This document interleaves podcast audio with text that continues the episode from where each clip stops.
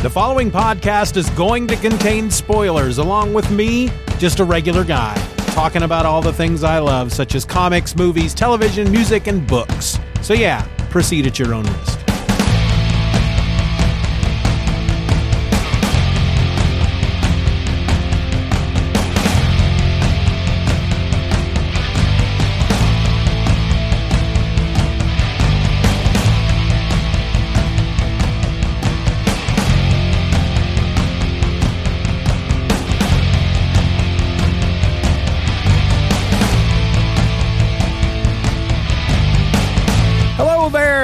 Welcome to another episode of Just Another Fanboy. I'm your host. My name is Steven. And today I'm going to take you back to 1987, February of 1987, for a Marvel comic book, Iron Man number 215. Now, before we get into the book itself, let's talk about the cover for a moment because I'm really, there's just something about this cover I am just loving, just loving it like a McDonald's sandwich. It's a pretty basic cover. It's got two different Iron Mans on the front.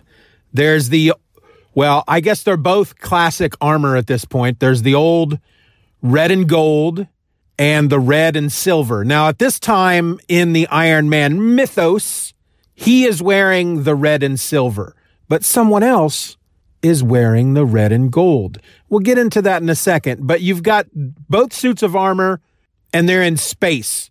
That's pretty much it, but there's just something about the cover that I am just I don't I don't know. I just it's so visually appealing to me for some reason. And it's it was drawn by Mark Bright. We'll get into the credits of the issue here in a bit as well, but it says right there on the cover exactly what we're dealing with.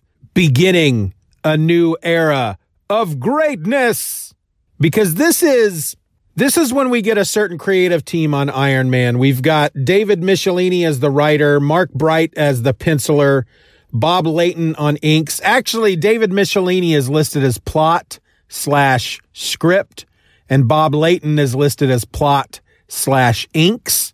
And that team right there, that's my Iron Man this is the time when I was really getting to, getting into Iron Man. Now I read issues now and again before issue number 215, but issue 215 leads us down a path toward uh, a storyline. I think it was just four issues. It might have been more, might have been six that they at the time in the books they called Stark Wars. But now we just refer to it as the Armor Wars.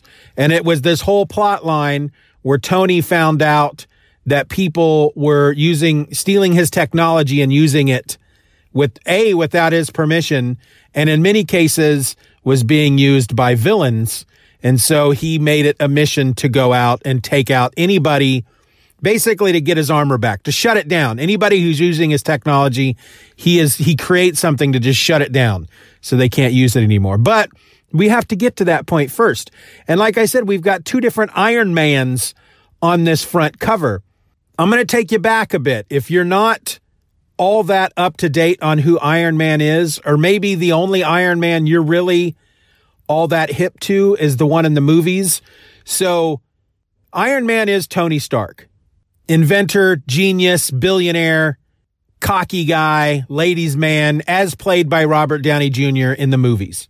At some point in the early 80s, late 70s, I'm not exactly sure when. I don't, off the top of my head, I can't pinpoint an exact time, but we learned that Tony Stark is an alcoholic and it takes over his life. He, he hits the deep end and he sinks about as low as he can sink. And it's at that point he's wearing the red and gold that you see for most of the 80s. Most of the 80s, he's wearing the red and gold. But most of the 80s, or a lot of the 80s, it's not him in that red and gold because when he, when he hits rock bottom, he realizes that he should not be wearing, an, an alcoholic, a drunk, should not be wearing armor and out, they shouldn't be out there fighting crime because they're going to hurt somebody. And so he realizes it's time to get clean and he, he talks his buddy James Rhodes, who is played by Don Cheadle in the movies, he he talks him into wearing the Iron Man armor while Tony goes off and gets clean. And so throughout a lot of the 80s, it's not even Tony Stark in the armor. If you if you've read Secret Wars, the Iron Man and Secret Wars, James Rhodes, the Iron Man and West Coast Avengers up to a certain point. Once he once he uh you know, we we do have Tony Stark in West Coast Avengers, but when the West Coast Avengers begins, when that whole thing starts, it's Rhodey as Iron Man. Now, eventually, Rhodey will be given the Warmonger, not Warmonger, War Machine. I'm getting it mixed up with Ironmonger. He'll be given the War Machine armor, which is what he wears in the movies. And that I can't, you know what? My, my memory's kind of fuzzy, but I feel like the war machine armor, that was a whole product of the, the nineties, the big guns, the, the, um, anti-villain thing that everybody was loving so much in the 90s because Wolverine was getting really popular. The Punisher was getting really popular. Venom, at one point in the 90s, they made Venom quote unquote a good guy. He had his own book called Venom Lethal Protector. And so everybody was kind of jumping on board this dark, black, guns, anti hero type of thing. And I feel like War Machine was a product of that. But hey, War Machine's still a thing and it's, and it's a very major character in the Avengers franchise. And it was one of those that I really enjoyed back in the day. But before that, he was Iron Man. Rhodey was Iron Man for a while. Now, when issue 215 hits, I don't remember reading a lot of books before this.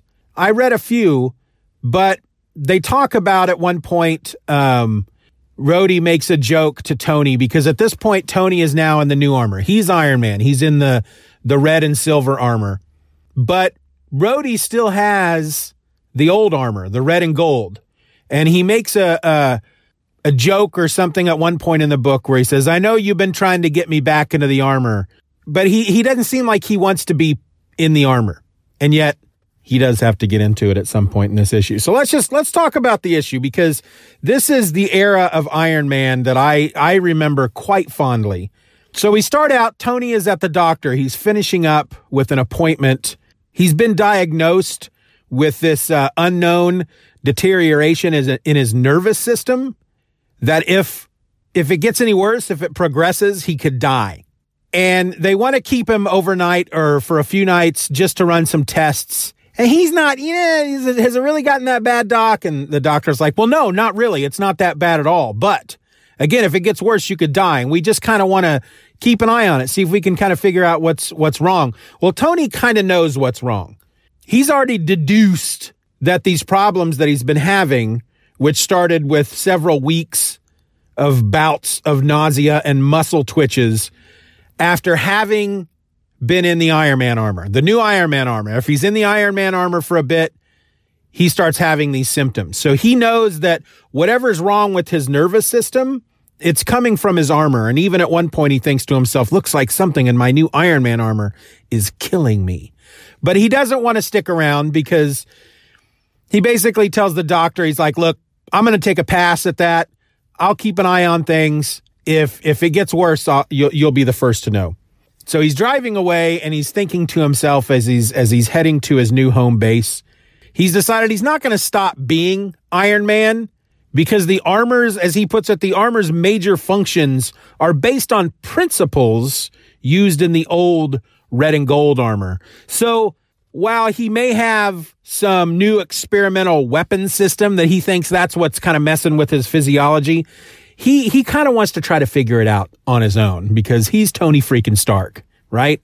So he gets to his new base of operations. He's he's based out of California at this point. He's outside LA. There's a new Stark Enterprises that's being built.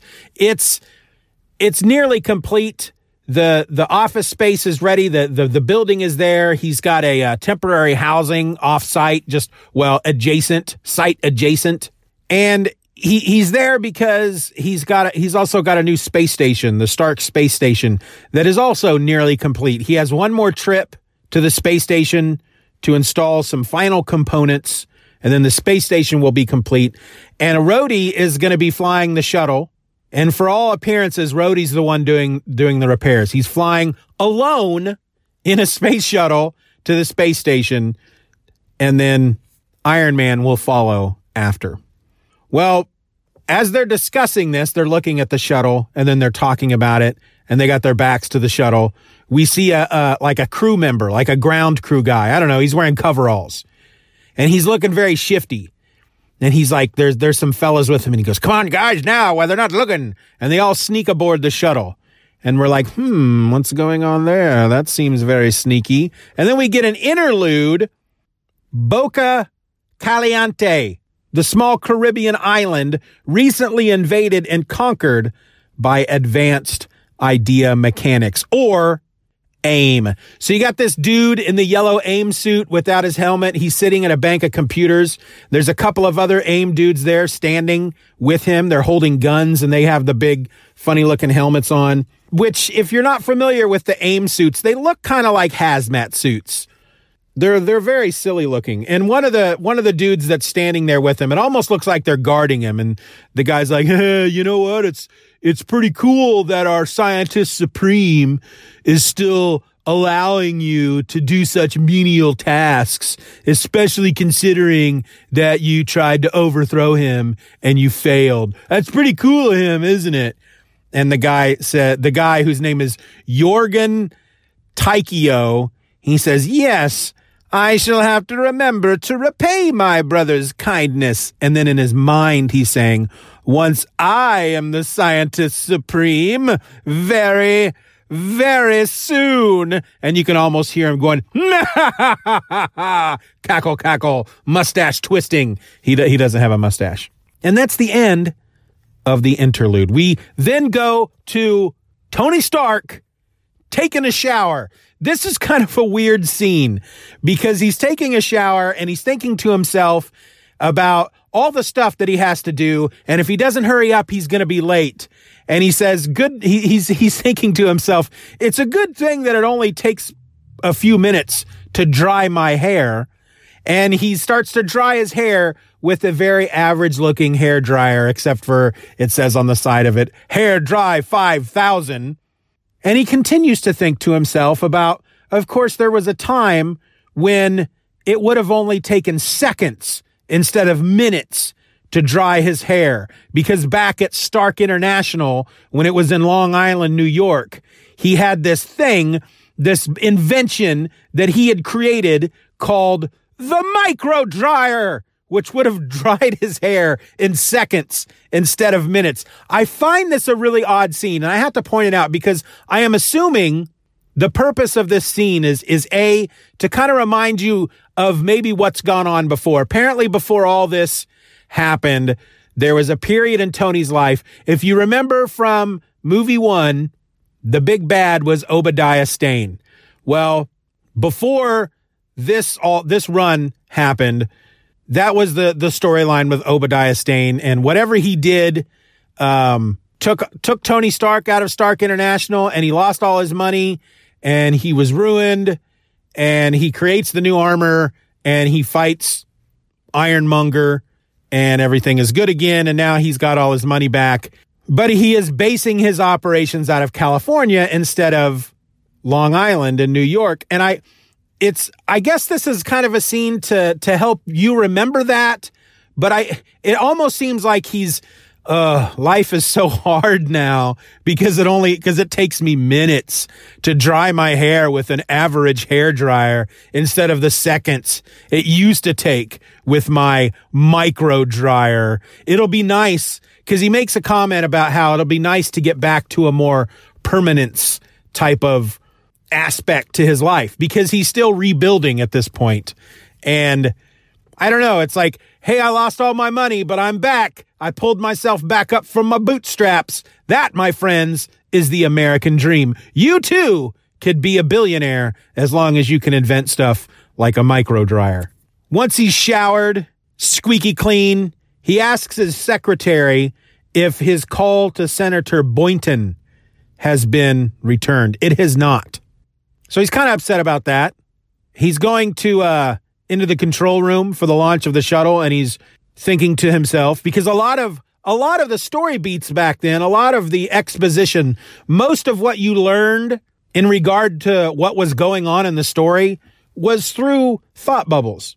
And he says to himself, ever since AIM took over Boca Caliente, Boynton and the State Department have blocked all efforts to aid the island's enslaved citizens. And I, I, this is not, this has nothing to do with this issue. This is a, a, a story plot point that will unfold later. I think it's a very important plot point because at some point when the whole armor wars thing happens, most of that is because of a Tony has lost. He, he's he's he's he's no longer satisfied with the way that I guess the government get things gets things done.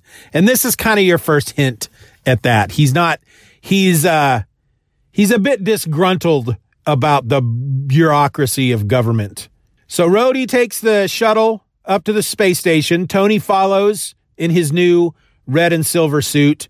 We see Rhodey on the space station. He's working away. He's riveting and, uh, he's kind of bored and he thinks to himself that a little Whitney Houston sure would make this riveting job a lot smoother. And he's going to have to talk to Tony about putting a stereo system on the shuttle. Well, that's about the time that Tony arrives and He's installing the last, the final circuit board that will turn on the security system and all the monitors so they can see what's going on in all areas of the space station. And he slides the, the control panel, the, the, the, the circuit board into place and he says, see? And all the monitor banks come on, pop, pop, pop. And you, you can see all, all areas of the space station. And that's when Rhodey, he's looking at them and he's like, holy cow, what's that? We have some people in the data room. And there are some AIM soldier people, science soldier scientists. I'm not sure what they are, but they're in their they're in their AIM suits, but they're kind of modified space suits. And so Tony and Rhodey, they go to to to fight the AIM soldier scientist dudes. All all Rhodey has with him is a is a rivet gun, even though he told Tony that he was bringing the red and gold armor with him, but all he's got is this riveting gun. And so he's shooting rivets at these uh, AIM dudes. I don't, what do you call the AIM guys? I mean, they're soldiers. Are they scientists? Are they terrorists? I don't know. We'll just call them the AIM dudes. And there's a big fight going on. And one of the guys, he, one of the AIM dudes, he pulls out this uh, test tube and he's like, ha ha, this is, we'll stop you. And he throws it at the ground and it busts open. And this weird blob thing just starts increasing its mass. Just, it's just big, blobby, pinky, weird freaking thing. And he tells them that it's a, it's like a, a biological weapon, a virus that there is no cure for. And it will, continue to replicate and become bigger and bigger and bigger until it takes over the entire station. And any organic material it touches, well, as an example, it one of the one of the aim dudes Rhodey shot him in the face, or at least the side of the head, with his rivet gun, so it ripped his helmet open. Well, this virus thing, this blob virus, gets into his suit and just kills him. But he looks like he's been hit by like an old man ray or something because he, he he all of his hair falls out and he looks like some kind of weird mutant guy. And then he dies, and they're like, "Holy crap, we got to stop that!" The AIM dudes run off, and Rhodes says, "Look, I'll go get them. You take care of this virus." And so he goes chasing after them.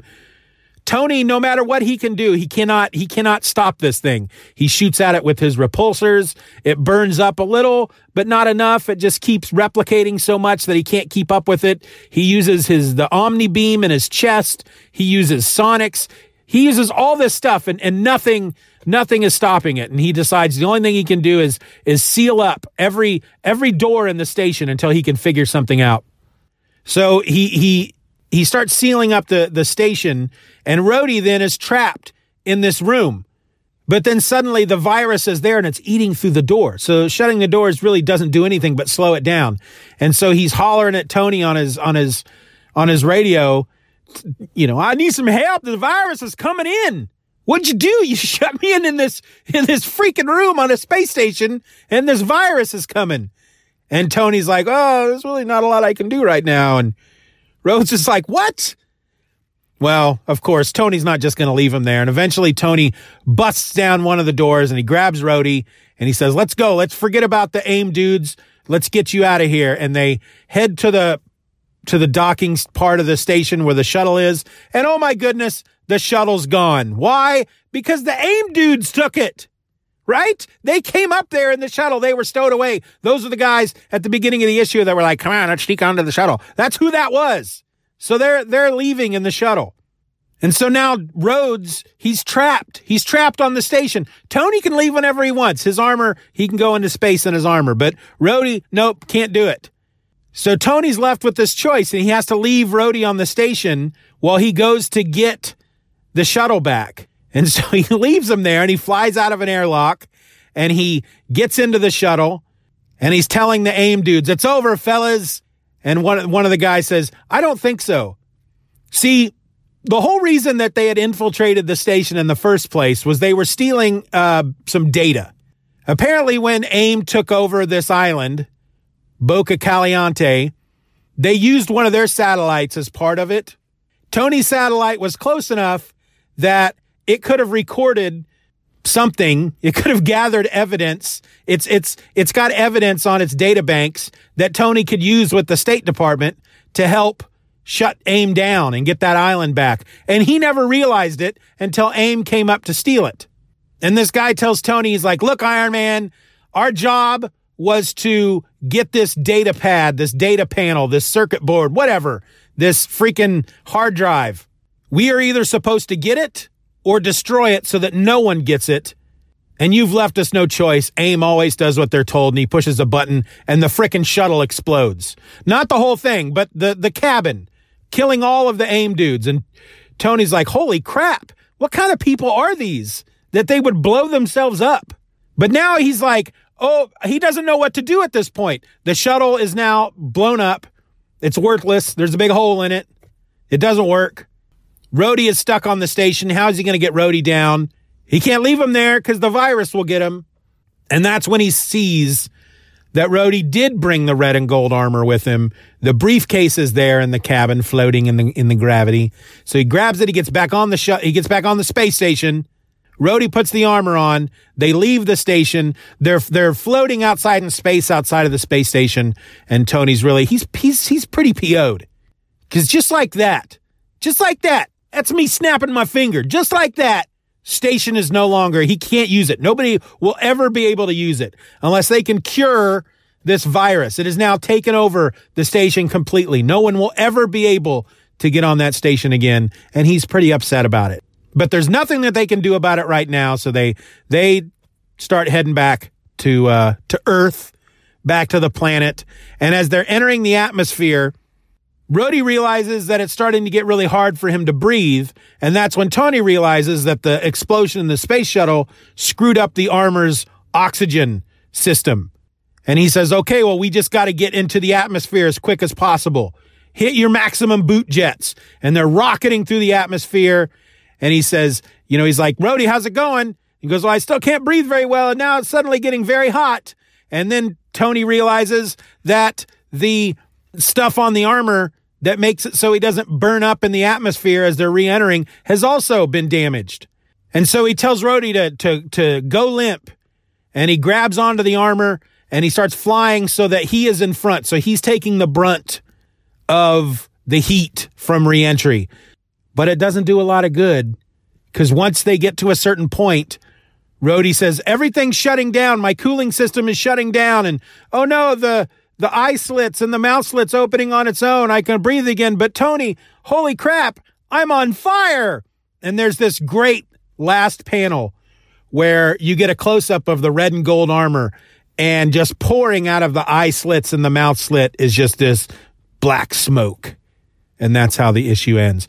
It was a really fun issue. I'll be honest with you. Like I said, this is my, this is the era of Iron Man that I remember, but I don't recall ever reading this issue. This is the first in a uh, in, a, in an epic collection that I bought that is the about the armor wars, but when they do these epic collections, they don't just put in it it's it's the armor wars epic collection, but it's not just that storyline. They always do a really good job of adding six or seven issues before that that kind of lead into that storyline. And then the Armor Wars will end the, the collection. I remember the Armor Wars. I remember looking through the list of Iron Man books that came before this issue. I remember reading some of those, but not all of them. But I really enjoyed this. And I have to tell you, the art team of Mark Bright and Bob Layton, for me, there there are two uh when it comes to the classic Iron Man look for me, Mike Zeck, when he drew Iron Man for Secret Wars, that stands out for me.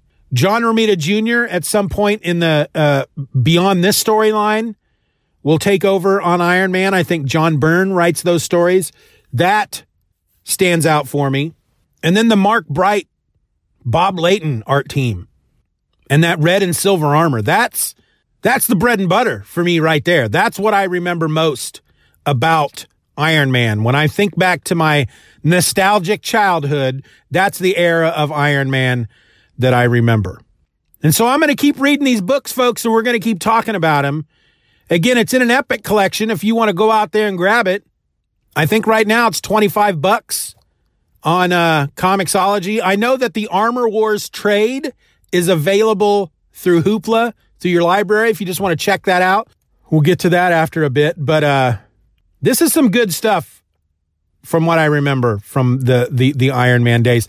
I it's funny because for me if I think back and I think back to what my favorite classic Iron Man look is, it's the red and gold armor. It's the armor that he was wearing in Secret Wars. It's the armor that he's wearing during Demon in a Bottle, which is the whole Tony Stark is an alcoholic thing. But when I see him in the silver and red, the red and silver with the big freaking triangle shoulder pad things, that stirs up some some good nostalgic feelings within me as well because he was he was in that armor for a long time during the period of time I was reading books whether it was the Iron Man books, the Avengers books, or the West Coast Avengers books. I feel like a lot of my, uh, uh, uh, a major, at least half of my history with Iron Man, he was, he was wearing that armor. It was either that or the red and gold.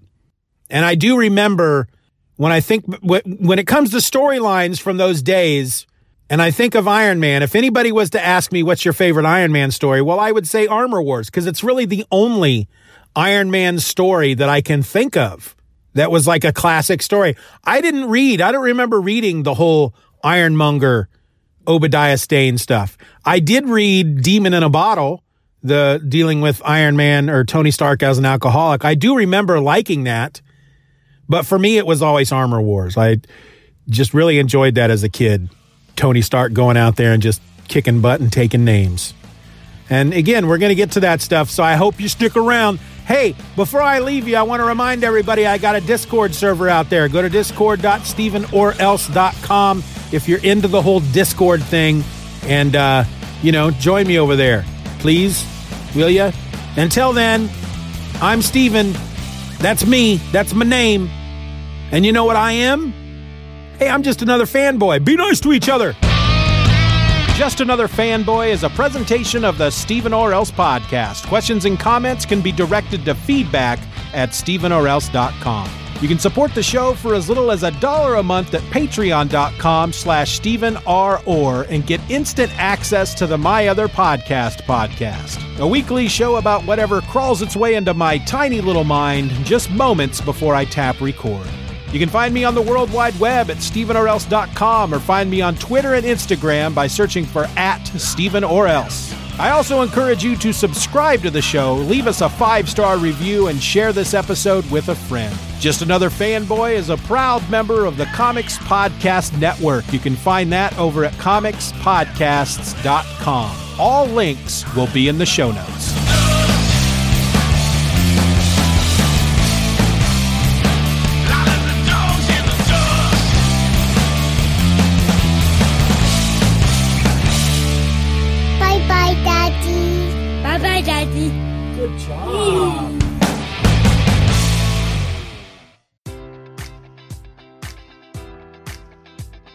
Enjoy all your favorite sports like never before at BetMGM. Sign up using code Buckeye and receive up to $1,500 back in bonus bets if you don't win your first bet. When you register with BetMGM, you'll get instant access to a variety of parlay selection features, live betting options, and the best daily promotions in the business. And with BetMGM at your fingertips, every play and every game matters more than ever. Place your money line prop, or parlay bets with the king of sportsbooks today. Sign up using code Buckeye and receive up to $1,500 back in bonus bets if you don't win your first bet. BetMGM and GameSense remind you to play responsibly. 21 plus and present in Ohio, subject to eligibility requirements. Rewards are non-withdrawable bonus bets that expire in seven days. Gambling problem? Call 1-800-GAMBLER in partnership with MGM Northfield Park.